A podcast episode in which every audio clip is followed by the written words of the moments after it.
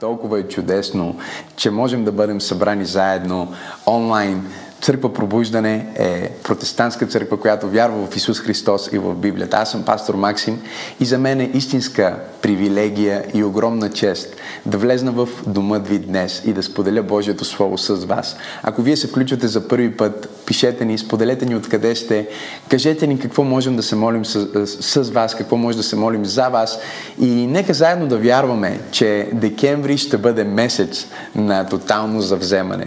Декември ще бъде месец, в който Божието Слово, Неговата любов, Неговите думи ще докоснат всяка област, а, дори у нези части от сърцата и умовете, дори от тези части от, общност, от общността, която сме и от общността, в която сме а, като част от България, като част от света. Нека да вярваме, че Бог ще докосне и ще завземе области, които не са били докосвани преди.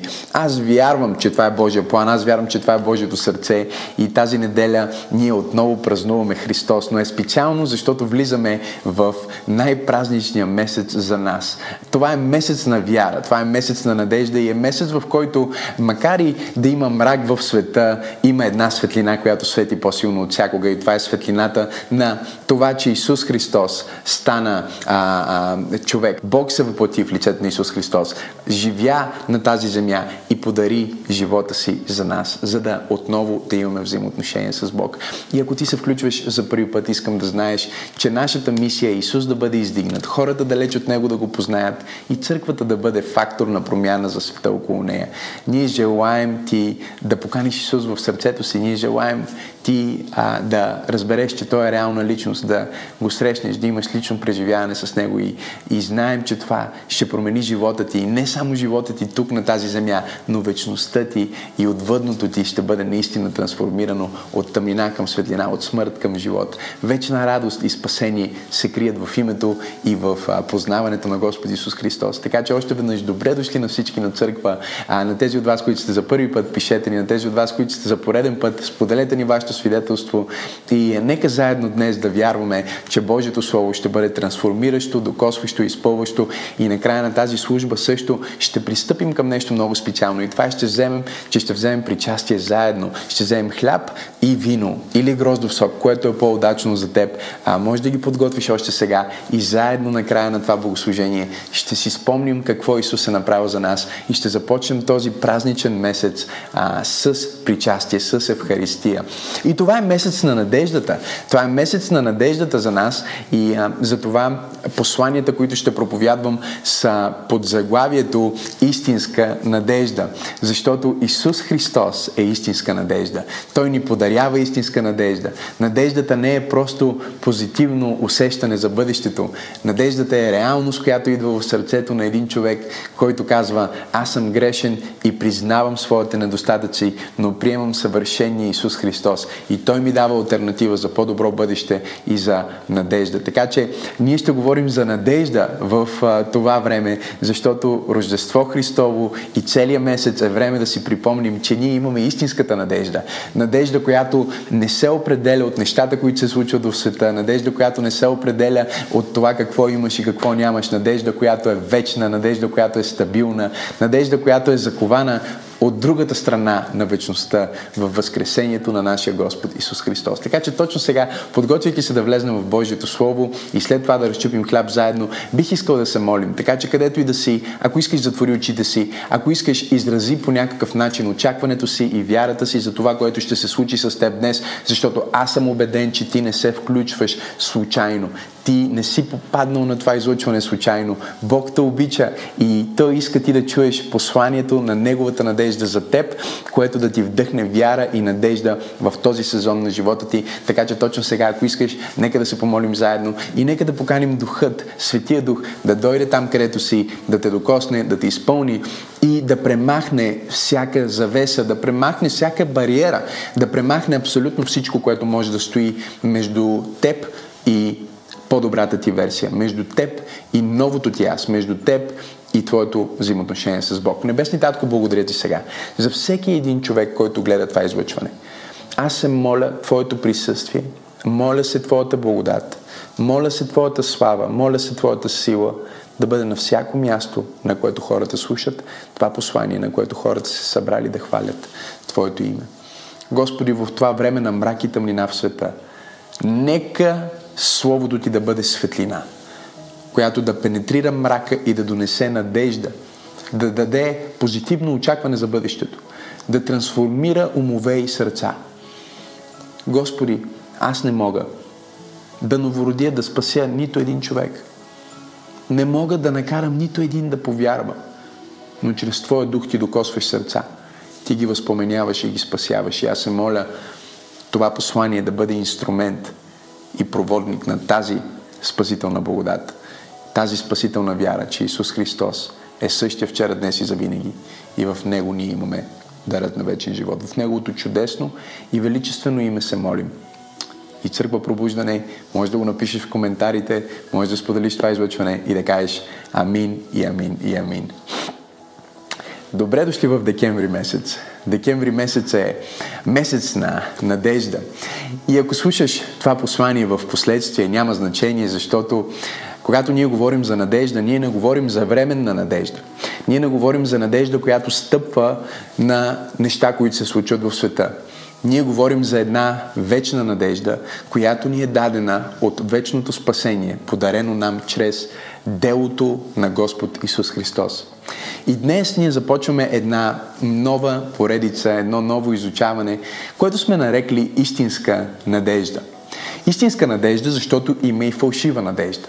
Има фалшива надежда а, заради това, на което самата надежда стъпва. Надеждата се определя като истинска или фалшива на база на това, на което стъпва, на база на това, на което се основава. Харесва ми начина по който думата надежда се дефинира в, а, в българския тълковен речник. Надежда означава очакване, увереност в осъществяването на нещо приятно, на нещо радостно, на нещо добро. Надеждата е оптимистично съзнание на ума, оптимистично състояние на ума, което е базирано, базирано, основано на очакване за позитивно бъдеще. Очакване за позитивно бъдеще и позитивни обстоятелства е надежда. Надеждата стъпва на очакване. И затова ние казваме, че имаме истинската надежда, защото има фалшива надежда.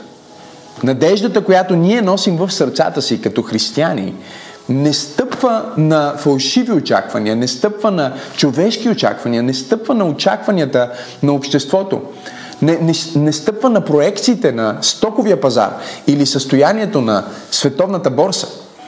Надеждата, която ние изповядваме, не е просто дори оптимистично очакване, а е познаването на личност. За нас надеждата не е просто чувство, надеждата не е просто емоция, надеждата не е просто оптимистично състояние на ума. За нас като християни надеждата е личното взаимоотношение, което имаме с Исус Христос. Нека да ви обясня. Библията ни казва нещо като вярващи в Евангелието според Йоан, ако искате можете да отворите а, Библиите си заедно с мен на Евангелието според Йоан.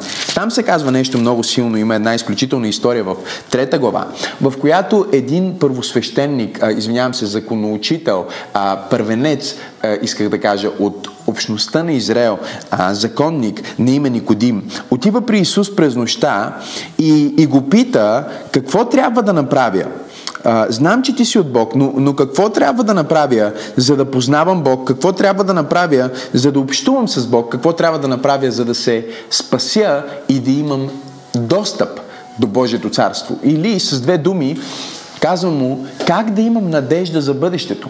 И Исус Христос го поглежда и му казва, и истина, истина ти казвам, ако не се роди някой, пети стих, от вода и дух не може да влезе в Божието царство. Роденото от плът е плът, а роденото от дух е дух. Не дей се чуди, че ти казвам, че трябва да се родиш отгоре. Вятърът духа на където иска а, и всички чуваме шума му, но не знаеш къде иде, откъде иде и къде отива. Така и с всеки, който се е родил от духа. Исус Христос поглежда този законник, този законоучител, Никодим, и му казва, ти си учител на Израил и не знаеш какво означава да бъдеш новороден. Да бъдеш новороден, искам да ме чуеш точно сега, означава, че ти си бил пресътворен отвътре, посредством силата и действието на Светия Дух, който си поканил, когато си изповядал Исус Христос за свой Господ и Спасител. Когато ти си приел Исус за свой Господ и Спасител, когато ти си се помолил с тази молитва, която аз обичам да я наричам молитва за спасение. Всъщност това, което ти си направил, е, че ти си казал Исусе, аз вярвам в теб. Ела за да живееш в мен. И когато ти си казал тези думи с вяра от сърце, действителността на небесното царство, посредством Светия Дух, са те направили нов човек отвътре. Ти имаш тотално нова идентичност, благодарение на това, което Исус Христос е направил за теб и благодарение на това, че ти си приел Исус Христос, повярвал си в Него и сега Исус Христос вътре в тебе се превръща в източник на вечна надежда – на истинска надежда, че каквото и да се случва в света, аз имам надежда. Аз имам надежда, която не стъпва просто на това, че нещата в света ще се оправят или че всичко ще ми се подреди или че всичко ще бъде наред. Имам надежда, която стъпва на това, че каквото и да става, аз имам Исус, от Него идва моето очакване за бъдеще. Той ми е дал вечен живот и спасение и в края на краищата аз съм Божие дете, аз съм в Неговата ръка и Той определя моята съдба. Не знам на кой проповядвам днес, но Бог ме е изпратил да ти кажа, че ти нямаш емоция надежда, ти не си в фалшива надежда, ти имаш истинската надежда в Исус Христос. Надежда обаче, чуйте, надежда звучи смислено само когато има обстоятелства на безнадежност. Ти нямаш нужда от вяра, когато всичко изглежда идеално. И надеждата не се изявява, докато няма обстоятелства на безнадежност. Съпротивата е причината да има надежда. Ние имаме, например, а, казваме за някой спортист, той е олимпийска надежда. Това са нашите олимпийски надежди. Това, което ние казваме е, че ние вярваме, че тези хора могат да постигнат нещо добро. Минавайки през какво? През изпитанието, през трудността, през състезанието, през обстоятелствата, ние имаме надежда. Ако ние сме на 1000% убедени, че те ще спечелят, това не е надежда, това е вяра. Защото вярата е упование в неща, които не се виждат, убеденост в неща, за които се надяваме. А надеждата идва в момента на безнадежност, когато изглежда като че губиш, когато изглежда като че а, това, в което си вярвал е предизвикано, тогава остава надежда. Когато вярата ти е ударена, чуй, когато вярата ти е на път да преживее нокаут или нокдаун, твоята надежда включва Божията супер сила вътре в теб. Защото докато вярата е нещо, което ти трябва да направиш, нещо, което ти трябва да а, а, изградиш, нещо, което трябва да поемеш. Например, Библията ни казва, че вярата идва от слушане, слушане на проповедта, слушане на Божието Слово. И ако ти не слушаш Божието Слово, ако ти не се захранваш достатъчно Слово, няма да имаш силна вяра. И докато вярата до голяма степен идва от твоите действия, от твоите думи, от това дали четеш Библията, от това дали слушаш проповедите, от това дали четеш а, книги, от това дали израстваш и дали храниш твоята вяра, твоята надежда, чуй това, много е важно, твоята надежда е подаръка, който идва заедно с Исус Христос, когато ти го приемеш. И това е нещо, което не може по никакъв начин да ти бъде откраднато. И когато ти си в, в състезанието, чуй, когато ти си в изпитанието, когато ти тичаш и изглежда като че това, което вярваш, че ще победиш е предизвикано. Изглежда като че ти си последния в редицата. Точно тогава се включва надеждата, че нещо може да се случи, което да ти даде позитивен край. И днес аз се включвам, за да проповядвам на някой и да ти кажа, че нещо може да се случи, което да ти даде позитивен край. Но това нещо не е просто промяна на твоите обстоятелства, а е трансформация на твоята идентичност. В убеждение, че Исус Христос е моята канара, Той е моя спасител, Той е моята вечна надежда. Ако ти се надяваш на собствените си умения, можеш да се провалиш. Ако ти се надяваш на добро бъдеще, обещано ти от някаква политическа формация, със сигурност ще се провалиш. Ако ти се надяваш в нещо друго, нещо външно, нещо, което стъпва на фалшива основа, ти със сигурност ще бъдеш разочарован и твоите надежди ще бъдат изхарчени. Но, ако ти се надяваш на Исус Христос, ако Исус Христос е твоята вечна надежда, ако Той е в сърцето ти, ако ти вярваш в Него, тогава ти имаш истинска надежда. Надежда, която казва, че каквото и да се случва в света, аз в крайна сметка задължително ще бъда победител. Защо ще бъда победител? Защото моята победа не е зависима от моите действия. Моята победа е зависима от моето упование. Надежда означава, че ти си сложил своето упование в Исус Христос. Колко е красиво и важно това. Колко е стойностно да си припомним точно в този сезон, че нашата надежда е Исус Христос. Нашата надежда не е нищо друго, освен Исус Христос. Брати и сестри, ние трябва да си припомним като християни, че всъщност ние нямаме друга надежда. Че каквото и да е външно друго, на което можем да се надяваме, е фалшиво. Ние имаме само една надежда. И тя е в Исус Христос. Вижте първият път, когато ние виждаме надежда в, в, в безнадежна ситуация. Аз започнах 2020 година с първото ми послание беше тотално завземане. И ако си спомняте, аз ви казах, че преди да имаме тотално завземане, много често преживяваме тотална загуба.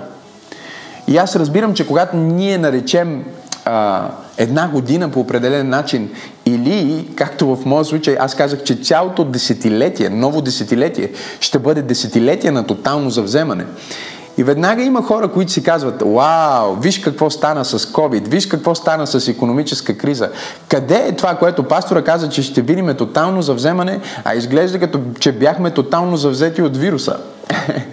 Някой беше написал даже някъде коментар, Максим Азенов пророкува тотално завземане и COVID ни завзе тотално.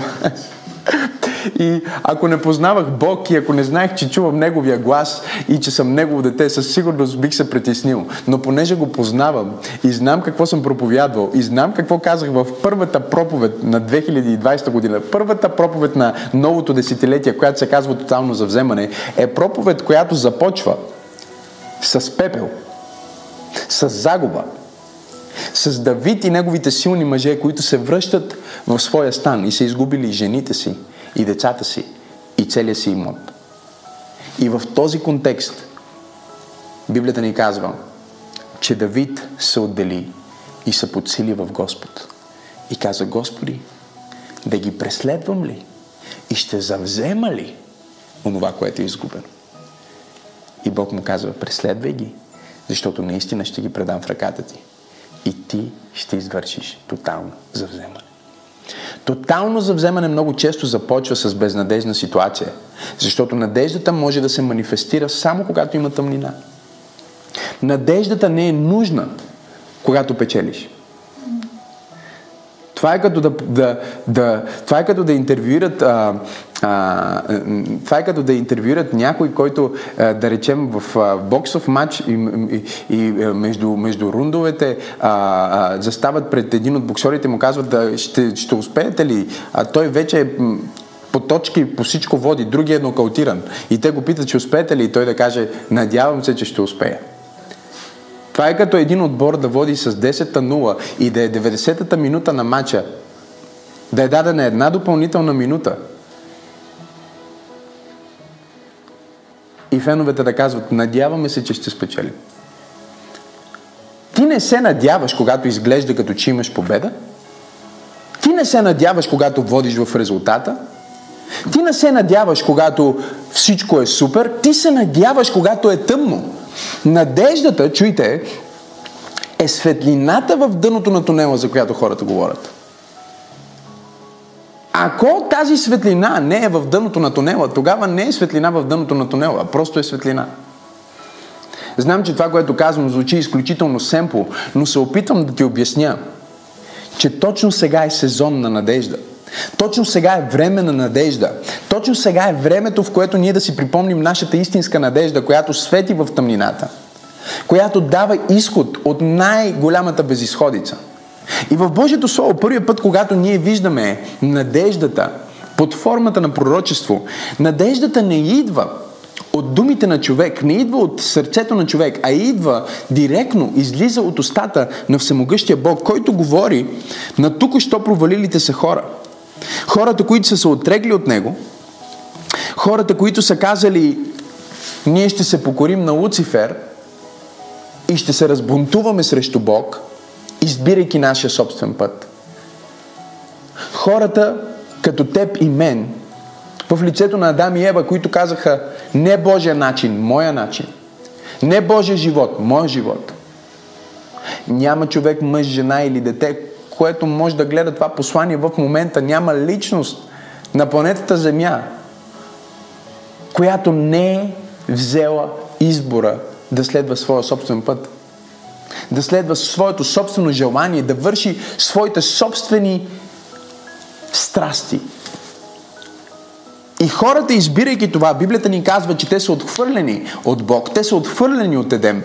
И грехопадението се случва, когато те избират своя начин на живота, не Божия начин на живота. И сега Бог им говори и им казва всички тези мъки, които ще последват тяхното решение.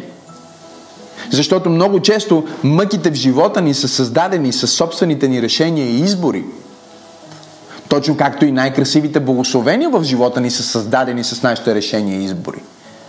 Твоите решения и избори са те довели до мястото, на което си. И моите решения и избори са ме довели до мястото, на което съм. Ако си доволен от живота си днес, това означава, че си взел правилните решения вчера.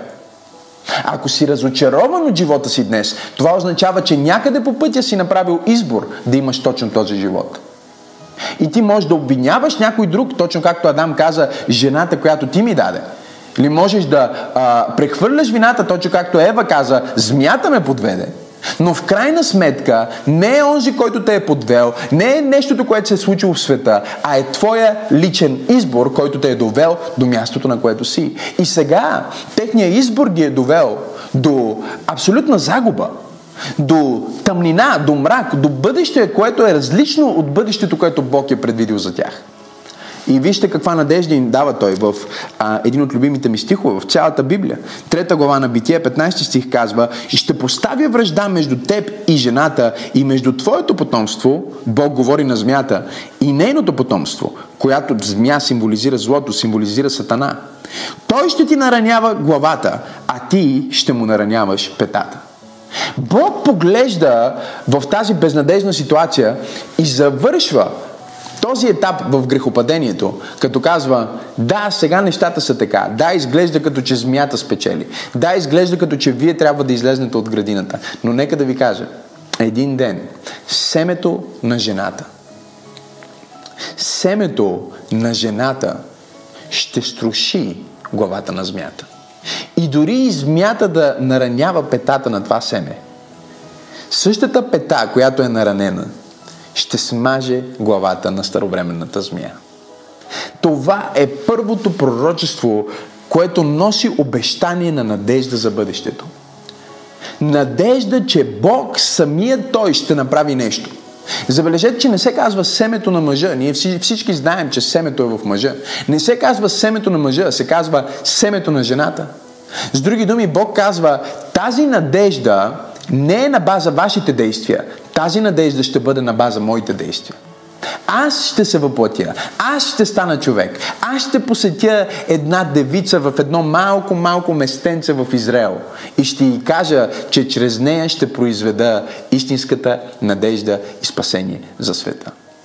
Знам, че това звучи толкова семпо и знам, че за много от нас, които вярваме в Исус Христос, това послание може да звучи като просто едно припомняне на неща, които вече знаем. Но чуйте ме, скъпоценни хора, чуйте ме, скъпоценни свети. Не е достатъчно да знаем. Не е достатъчно просто да имаме информацията в нашето съзнание. Докато тази информация не се превърне в реалност, тя е просто знание. И знанието само по себе си не е сила. Напротив, знанието може да произведе гордост, знанието може да произведе болка, знанието може да произведе страдание. Не случайно те ядоха от плода на знание.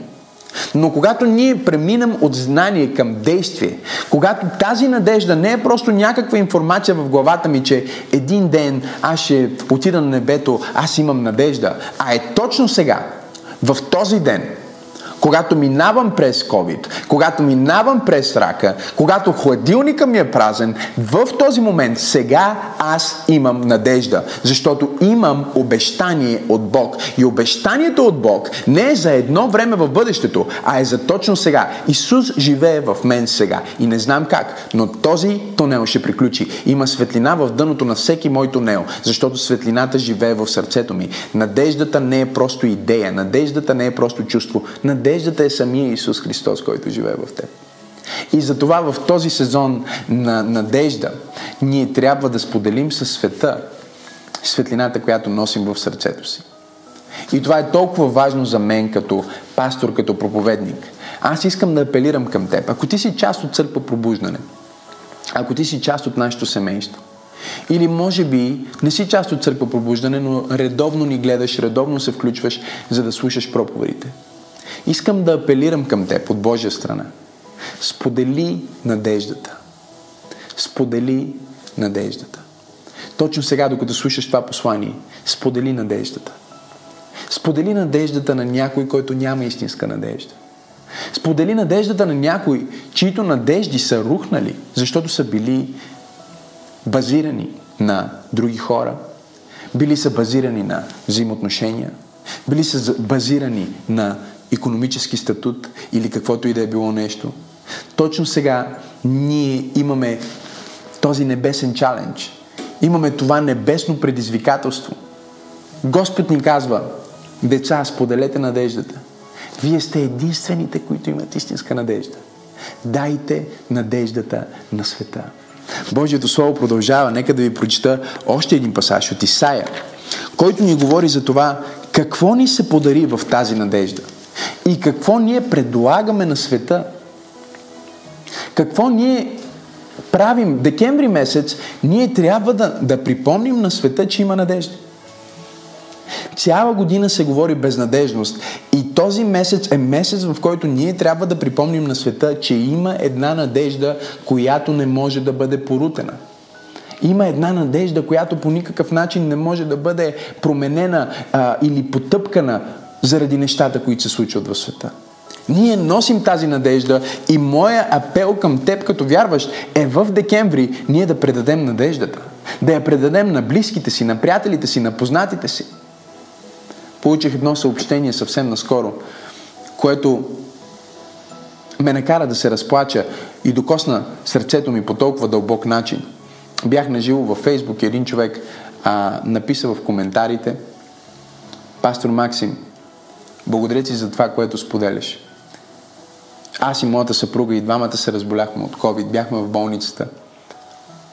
И аз успях да се преборя с вируса, но за съжаление тя почина. Жена ми почина и не знам дори къде е погребана. Не съм бил на погребението й. Не можах да я изпратя подобаващо, защото съм в изолация, не мога да излизам. Единственото нещо, което ми дава сили, са проповедите, които слушам. Посланията, които ти проповядваш, ни преведоха през този мрак. Чуй много добре, откъдето и да си в момента, ако слушаш това послание, искам да знаеш, че има само една надежда, която е вечна. Надеждата, която ние проповядваме, е непорутима надежда.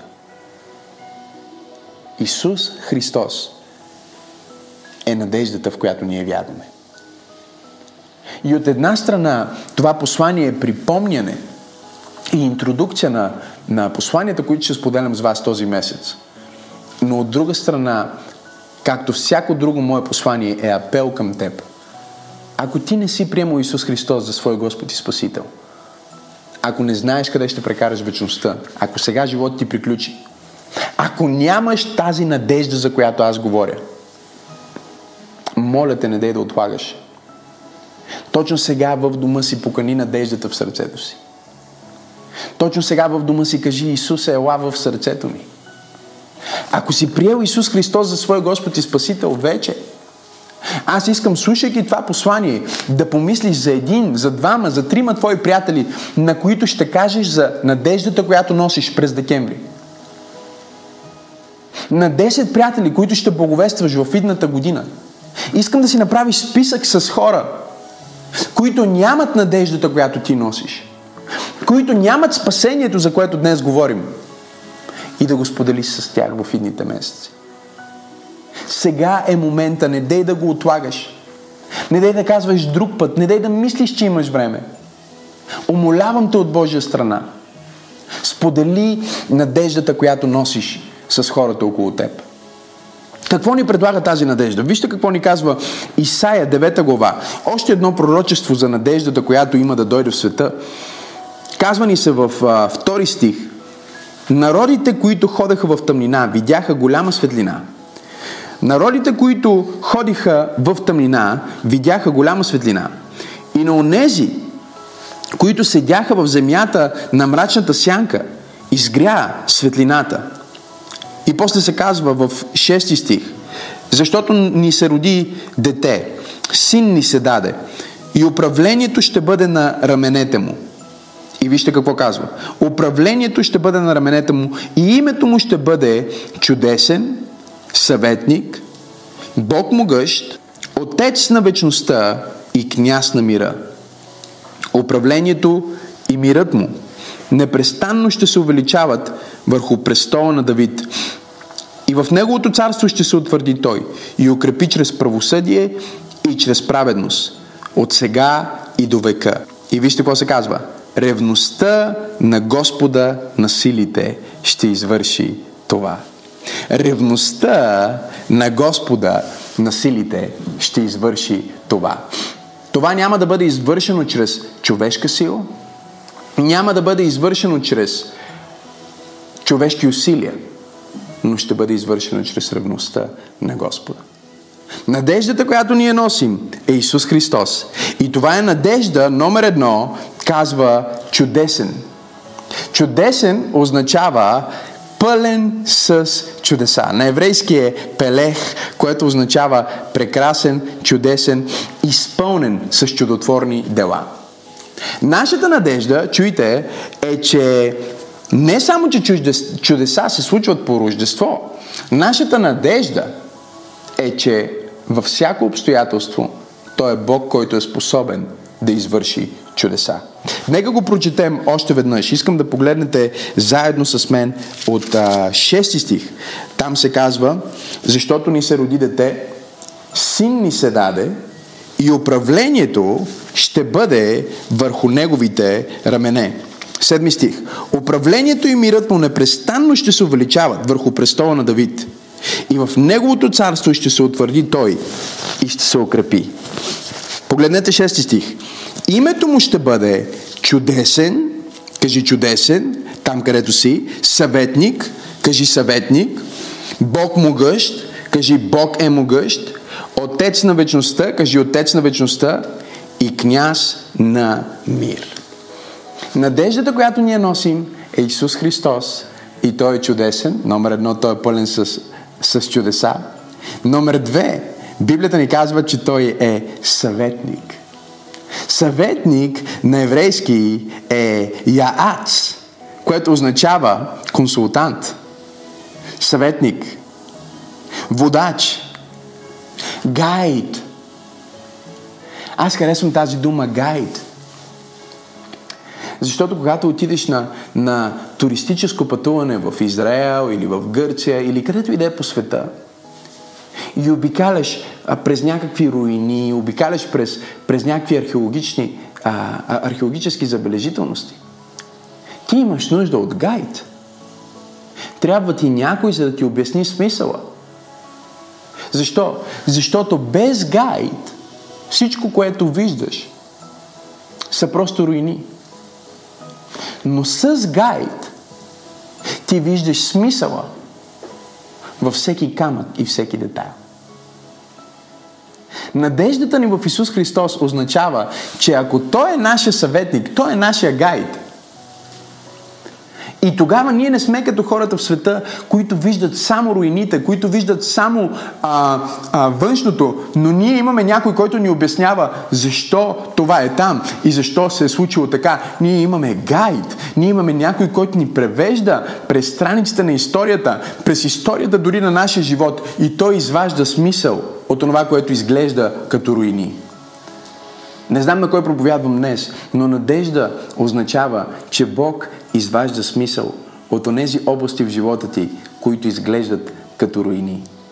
Той е гайда, който ти казва, а този камък е там. Ето, ети какво се е случило там. А ти си мислил, че просто, ти си мислил, че просто плачеш. Че просто а, минаваш през тази трагедия. Но всъщност ето какво се случваше. Аз бях там с теб. Аз събирах сълзите ти в моите ръце. И за всяка сълза аз ще ти дам обещание. За всяка сълза аз ще те компенсирам, защото това е място, през което те превеждам. Той иска да бъде а, чудо за теб, това означава, че той е надежда, той иска да бъде съветник за теб. И вижте, номер 3 се казва нещо любимо. Ел Гибор. Това е едно от имената на Бог в Стария Завет. Може да си го запишеш. И това е името на Исус. Ел Гибор означава силен, мощен, могъщ шампион, водач. Това е което думата Гибор означава. Силен, мощен, могъщ шампион, водач. Ти имаш един силен, мощен, могъщ шампион, водач, който живее вътре в теб. Ел Гибор. Буквално, ако преведем Ел Гибор, това би означавало могъщия всемогъщ. Онзи, който има възможността, който има силата, има способността да извърши абсолютно всичко. Той ти казва, аз съм твоята надежда. Аз, който съм способен. Аз, който съм всемогъщ. Аз, който съм Ел Гибор, съм твоята надежда. Аз съм могъщия всемогъщ. Може би лекарът е казал, че край с теб. Той казва, аз съм могъщия всемогъщ. Аз все още съм Ел Гибор. Няма обстоятелство, което не мога да променя. Няма болест, която не мога да изцеля. Няма мрак, който не мога да осветя. Няма депресия, която не мога да разруша. Аз не съм просто могъщ, аз съм всемогъщия. Надеждата ни идва от това, че Исус Христос е всемогъщия Бог. Той е Елгибор в теб. Той е Елгибор във всеки, който вярва в Него. Всемогъщ и силен означава, че когато ти отслабнеш, Неговата сила се включва вътре в теб. Той е този а, бушон. Той е, а, той е този шаутер. Той е тази сила, която държи енергията да протича през тебе, която те прави така, че да не дадеш на късо, че да не прекъснеш, че да не избухнеш. Той е тази батерия, която те зарежда, дори когато тока спре. Той е всемогъщия. Неговата енергия е неизчерпаема. Неговата сила е неограничена.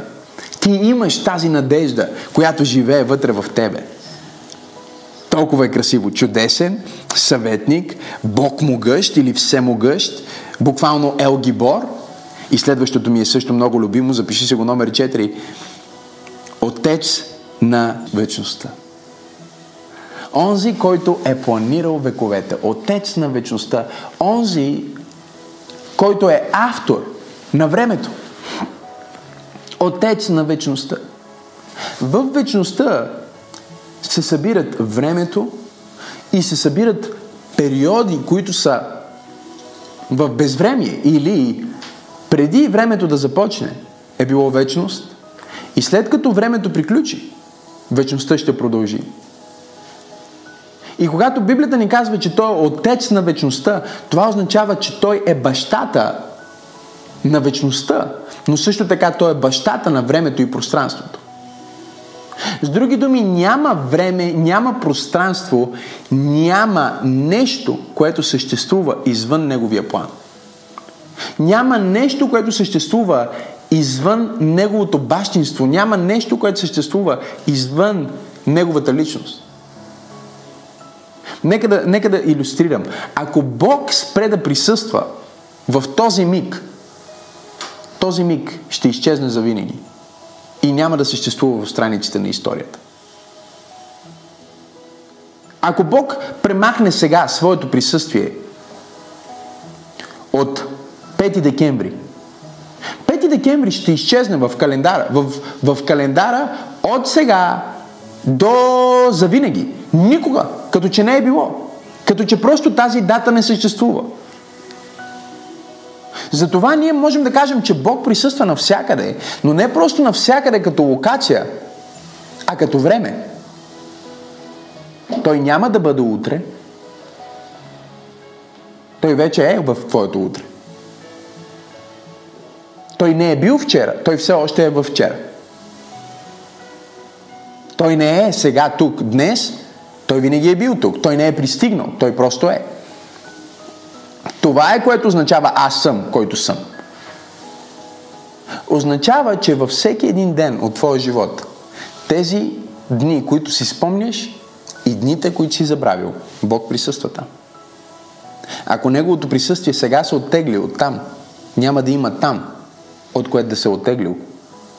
Защото Неговото присъствие е изискването за съществуване. Неговото присъствие, неговата реалност е изискването, за да има материя.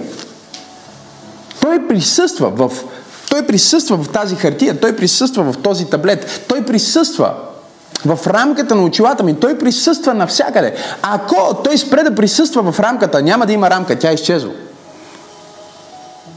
Материята стъпва на духовното. Затова се казва в книгата Евреи, че чрез вяра ние разбираме, че видимия свят не бе създаден от видим, а от невидим свят.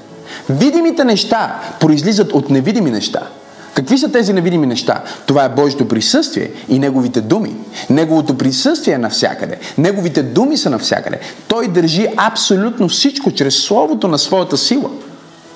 Осъзнаваш ли, че ти имаш надежда, защото Бог държи миналото ти, Той държи бъдещето ти, Той държи настоящето ти и ако ти гледаш това излъчване в момента и си казваш дали ще имам утре, Бог вече е в твоето утре и Неговото присъствие в твоето утре гарантира, че ти имаш такова. Той е отец на вечността и то означава, това означава, че всеки детайл от живота ми, всяка диспенсация от моето развитие е в неговата ръка. И той присъства във всеки миг и всяка секунда. Когато ме боли, той присъства. Когато съм щастлив, той присъства. Когато мисля за него, той присъства. И когато не мисля за него, той присъства. Когато си мисля, че съм абсолютно сам, той присъства. Когато съм заобиколен от стотици хора, той присъства. Няма миг от моята история, в който той не е присъствал. Докато съм бил все още бебе в отробата на майка ми, той присъства. Когато за първи път съм излязъл на бял свят, момент, който аз не си спомням, той присъства. Аз не казвам, че той е присъствал. Той присъства в момента. Той е Бога на моето бъдеще и Бога на моята история. И ако има болка, която аз нося от времето си, от момент, който съм забравил, ако има травма от детството, която ми е била нанесена, докато съм бил неосъзнат, докато съм бил в този период на невинност, за който дори сега не си спомням. Той присъства дори в този момент и сега той може да изцели тази рана. Отец на вечността означава, че ти можеш да му предадеш деня, в който си била пребита от твоя съпруг. И той може да изцели този ден. Той не го е напускал, той е там. Може да му предадеш деня, в който си бил предаден от най-близкият ти приятел. И той ще докосне този ден. И ще го изцели. Някой казва, пасторе, ще изчезне ли този ден? Не, няма да изчезне. Но ето какво ще направи той.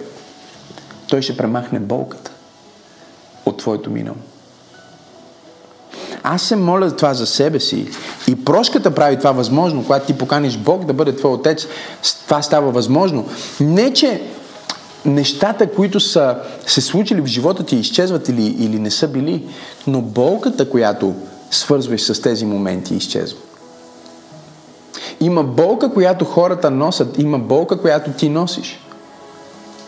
За една част от тази болка ти знаеш причината. Ти знаеш, че темата семейство е табу, защото си минал през развод. Носиш тази болка. Или темата бизнес развитие е табу, защото си минал през фалит и ти носиш тая болка. И ти може да не кажеш на никой, ти може да отричаш, че те боли. Но самия факт, че не искаш да говориш за това, че не искаш да си спомниш за това, че когато темата дойде, ти започваш да се чувстваш дискомфортно, означава, че ти носиш болка. И Отец на вечността, надеждата в Отец на вечността, надеждата в това название на Господ Исус Христос не означава, че ти няма да минеш през болка, но означава, че Той ще изцели болката ти. И когато аз сега погледна един от белезите на ръката ми, аз си спомням как се опитах да прескоча тази ограда. Ето тук, не знам дали го виждате. Започва от тук, стига до тук, имам и на тази, и на другата. Имам много белези у нас. Спомням си как се опитвах да прескоча тази ограда. Играехме си с приятели на Федербал и перцето падна в един двор. Един от моите приятели казва, Ана бас, че не можеш да прескочиш оградата да вземеш перцето. И разбира се, мъжкото его е много силно, разбирате ли? Ако някой каже на една жена, Ана бас, че не можеш, тя ще каже, да, не мога. В смисъл, жените просто не им пука, разбираш ли? На един мъж, ако му кажеш, че не може, той трябва да докаже, че е способен. И се опитвам да прескоча тази ограда и почти прескачаме. Давам съм се хванал за, за една метална а, летва, която върви отгоре. И не виждам, че стърчи от, от самата ограда, от самата тел. И съм се хванал. И в момента, в който скочих, ръката ми беше закачена тук. И просто при слизането надолу ми разпори ми отвори ръката. О, беше ужасно. Шуртеше кръв, като не сте виждали такова нещо. Едвам, едвам го спрях. И отидохме и а, отидохме в Пирогов и ме залепиха и беше доста болезнено. И отне доста време да се затвори. Но в момента аз нямам никаква болка. Аз имам спомена, но нямам болката. Аз имам не само спомена, аз имам мъдростта. Да не се опитвам да доказвам неща на хора, на които няма нужда да доказвам абсолютно нищо. Но нямам болката. Днес надеждата, която Бог ти предлага, за цялото ти минало, за цялата ти история, за всяка грешка, която си правил в взаимоотношения, за всеки провален бизнес, за всеки ужасен ден, той ти казва, виж, аз ти предлагам да направя така, че да имаш спомена и да имаш мъдростта, но да нямаш болката. Няма нужда тази рана да стои 20 години отворена. Няма нужда 20 години след като си минал през развод, още да те боли и да се чувстваш зле от това. Не! Бог иска да превърже твоята рана, Той иска да изцели твоята рана, но за да изцели твоята рана, да изцели твоето минало, ти трябва да го поканиш и да му кажеш, Господи, аз ти предавам моята история, аз не се срамувам от моята история, аз не се срамувам дори от моята глупост, защото ти си моят татко и аз ти предавам всичко, което съм и всичко, което имам и ти казвам, моля те сега, ела, моля те сега, изцели ме. Аз прощавам на този човек, аз прощавам на себе си и казвам, изцели миналото ми, изцели провала ми. Чуме много добре, ако ти не простиш, ти обричаш себе си на повторение. Ако ти не простиш, ако главата не е затворена, ако филма не е свършил, ще има втора част. И трета част, и четвърта част, и пета част, и накрая ще стане дързост и красота. И животите на много хора изглеждат точно така, като че е дързост и красота. Отново и отново. Минава този епизод, следващия епизод, има нови герои, половината хора са устарели и нищо не се е променило. И в 3678 серия се случва нещо, което се е случило в 36-та серия. И ако животът ти звучи като филм, който е просто на реплей, ако животът ти звучи като сапунен сериал, една от причините е, че ти си позволил да има повторение, че ти си позволил да има втора серия. Единственият начин да няма втора серия на това, единственият начин ти да не се разведеш още веднъж, единственият начин ти да не се провалиш още веднъж, и да не се обричаш на повторение, е да кажеш, да, това се случи в живота ми и аз прощавам на хората, които го направиха и прощавам на себе си за собствената си глупост. Господи, сега е ла и ме изцели и ми дай ново бъдеще. И тогава ти ще подходиш към следващата глава на твоя живот. Като че това, което ти се е случило, не определя бъдещето ти. Чуй, надеждата казва, че можеш да си имал много мрачно минало, но Бог иска да ти даде светло бъдеще. Това, което си бил, не определя това, което ще бъдеш. Твоето минало не определя твоето бъдеще. Точно сега ти можеш да вземеш решение и да кажеш, Господи, аз те каня в сърцето си, аз те каня в живота си, аз те каня в тази тема табу, аз те каня в тази болка, която имам. Моля те, а, изцели ме. Аз прощавам на този човек, аз прощавам на себе си и продължавам напред с вяра, че аз няма да се връщам отново и отново и отново в един и същи цикъл на болка, в един и същи цикъл на проклятие, защото ти ми даваш свобода, ти ми даваш вече надежда. И нека се опитам да завърша това послание. Чуй това. Последното нещо, което казва, е, че той е княз на мира. Княз на мира. Той е господаря на мира. Мир на еврейския шалом. И това означава без абсолютно никакви липси и без абсолютно никакви недостатъци. Надеждата означава, че Христос в теб е без никакви липси и без никакви недостатъци. Пастор, аз имам липси и недостатъци. Христос няма такива. Пастор, аз имам страхове.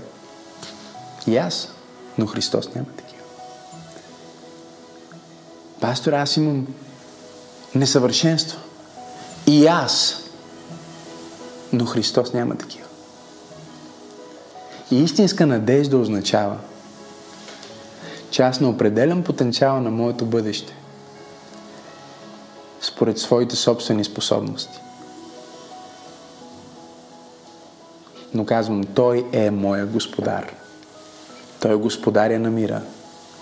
И аз определям живота си и бъдещето си според Неговия потенциал. Неговия потенциал е без липси и без недостатъци. Твоя потенциал, всички знаем какъв е. Моя потенциал, аз и знам какъв е. Аз имам толкова много недостатъци. Аз имам толкова много липси. И може би ти гледаш в момента това послание и си казваш, о, ако знаеш аз колко имам. Въпросът не е какви са твоите липси и недостатъци. Ти не определяш твоя потенциал и твоето бъдеще според собствените си липси и недостатъци. Твоята способност или неспособност не е онова, което определя твоята дестинация. Онова, което определя твоята дестинация е дали Христос е твоя княз. За много християни Христос Исус е само Спасител. За някои е чудотворец, за другия е пророк. За третия онзи, за който си спомнят по Рождество Христово и Възкресение – но само за онези, за които Христос е княз. Само за онези, за които Христос е господар. Само онези, на които Исус е Господ, могат да приемат дъра на мир, без липси и недостатъци.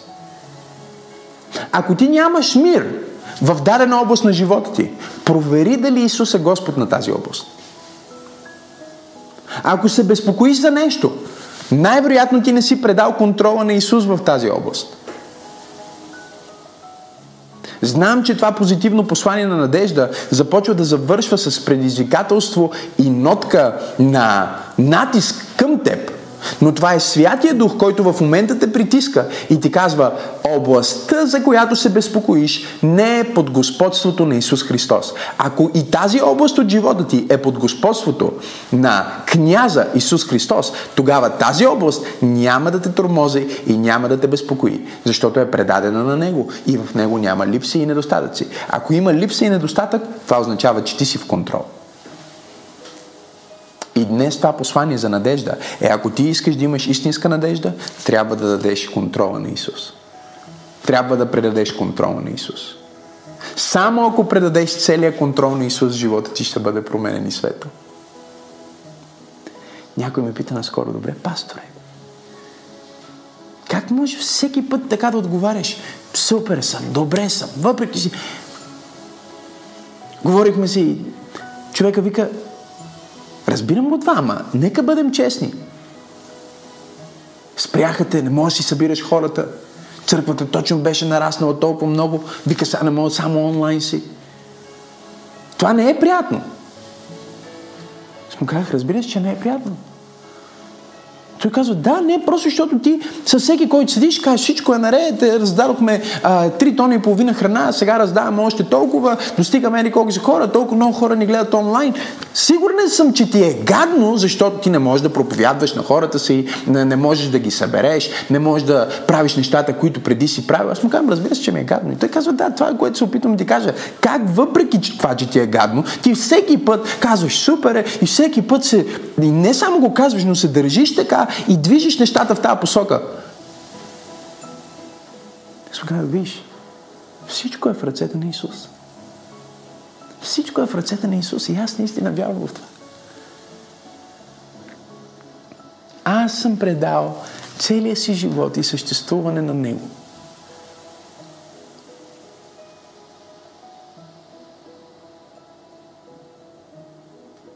За какво да се безпокоя? Че има COVID? Това ще премине. Че не мога да събера всички хора, които искам да събера в момента? Еми, неприятно ми е, но Бог е в контрол.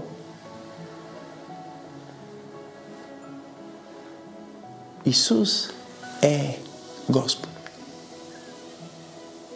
Нищо, което се случва в света, не може да промени този факт. Исус Христос е Господ. Той е Господар. Ако ти приемеш Той да ти бъде Господар, тогава ще имаш мир и спокойствие, защото Твой Господар е в контрол. Но ако желаеш ти да бъдеш своя собствен господар и ти да бъдеш в контрол, тогава най-вероятно ще имаш безпокойство и страх. Защото не можеш да контролираш всичко. Времето, в което живеем, е време, в което да подсигурим две неща като християни. Номер едно, като християни трябва да подсигурим, че Исус не е само нашия Спасител, а е нашия Господар. Защото много от обещанията, които искаме да се сбъднат в животите ни, са обещания за онези, които са приели Христос за свой Господ, а не просто за свой Спасител. Спасител означава, че ще отидеш на небето. Господ означава, че небето ще слезне на земята. Спасител означава, че ще имаш дъра на вечен живот. Господ означава, че ще имаш плодове на праведност. Спасител означава, че всичко е по благодат.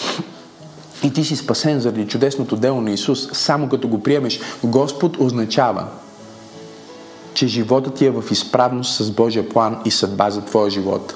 И ти принасяш резултатите, които Той е предвидял, че ти можеш да дадеш. Ти манифестираш потенциала, който ти е даден.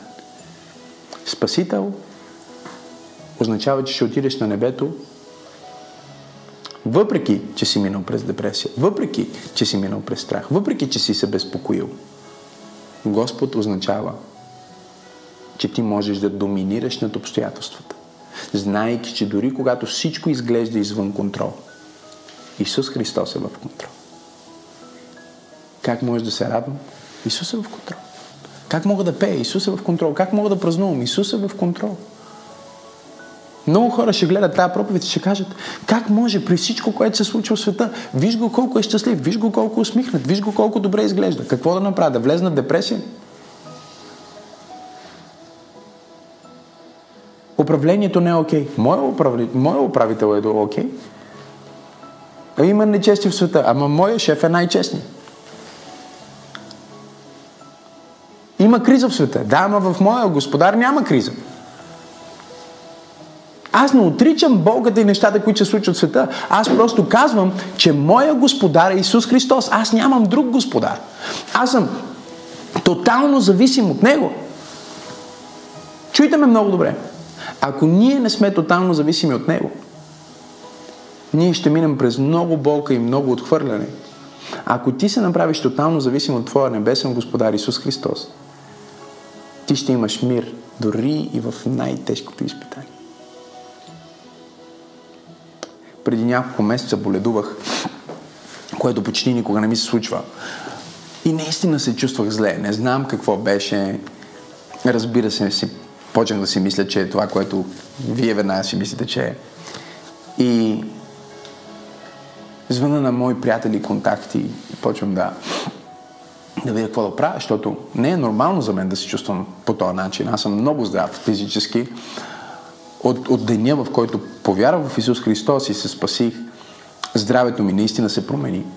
И си казвам, това не е нормално. Извъна на един лекар да се консултирам, звъна на друг лекар да се консултирам, звъна и от всяко място, дори приятели, на които звъна, всички казват ми, виж, а, нали, има в момента, знаеш, хората се плашат, притеснени са, звъна личната ми лекарка, тя вика, графика ми е пълен, а пък ако ще идваш, по-добре първо да си направиш тест за COVID.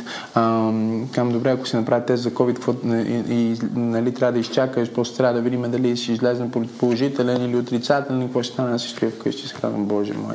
Казвам, добре, не може ли някой дойде вкъщи да ме прегледа? Не, не може някой да дойде вкъщи да те прегледа. Звъна на другия, питам и навсякъде всичко е пълно, всеки е заед. И Господ ми проговори и ми каза, Максим, моя график винаги е свободен за теб.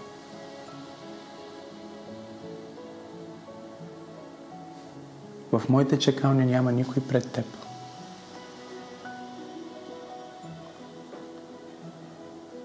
Няма нужда да си запазваш час. Ти си моят приоритет. Върни се към мен. Аз започнах да плача към Господи, прости ми толкова много, че за момент попаднах в това състояние, в което да си кажа някой трябва да ми помогне или някой трябва да ми обърне внимание. При положение, че цялото внимание на небето е върху мен. А буквално на другия ден вече бях окей. Okay, но до голяма степен битката в сърцата ни, битката в умовете ни е ще господства ли Христос? Ще господарува ли на всяка мисъл? Или ще бъде още една от всичките ни мисли? Като Спасител, Той е част от мислите ти, Той е част от сърцето ти, Той е част от живота ти. Като Господ, Той е доминиращия фактор. Доминус доминиращия. Оттам идва думата доминиране. Господаруване. Той ще бъде доминус. Той ще бъде господар. Няма да, той няма да присъства. Той ще доминира съзнанието ми. Той ще доминира умът ми. Той ще доминира душата ми. Знаеш ли какво? Когато Исус доминира съзнанието ти, когато Исус доминира в ума ти, когато Исус доминира в семейството ти, когато Исус доминира във всяка област на живота ти, Неговата доминация прекратява всяко действие на врага, изолира всеки страх, изолира всяко действие на дявола. И това доминиране не е контролиращо, не е опресиращо, но чуй, той Библията ни казва е доминус. Той е господар. На кое? Княз на мир. Той е княз на шалом. С други думи, всяко място, което Исус доминира, е обречено на мир. Всяко място, в което Исус е само Спасител, ще преживее безпокойство. Знам, че много християни днес слушат това послание и осъзнават, има области в живота ми, в които Исус не е Господ. Знам, че има хора, които за първи път чуват проповед и се казват, Исус въобще не ми е Господ. Дори и Спасител не ми е. Днес в началото на този свят период, в който се намираме, в който ще говорим за надежда, аз искам да те предизвикам. Исус Христос да доминира, да бъде Господ на съзнанието ти, на семейството ти, на бизнеса ти, на всеки твой ден, на лягането ти, на ставането ти. И когато ти го направиш Господ, Той не ти обещава, че няма да имаш проблеми. Той не ти обещава, че всичко веднага ще ти се подреди. Но Той ти обещава, че ако Той доминира, ти ще имаш мир. дори в бурята. Ти ще имаш сигурност, дори и в тъмнината. Ти ще имаш стабилност, защото ще си стъпил на истинската надежда. Исус Христос. Исус Христос е истинската надежда.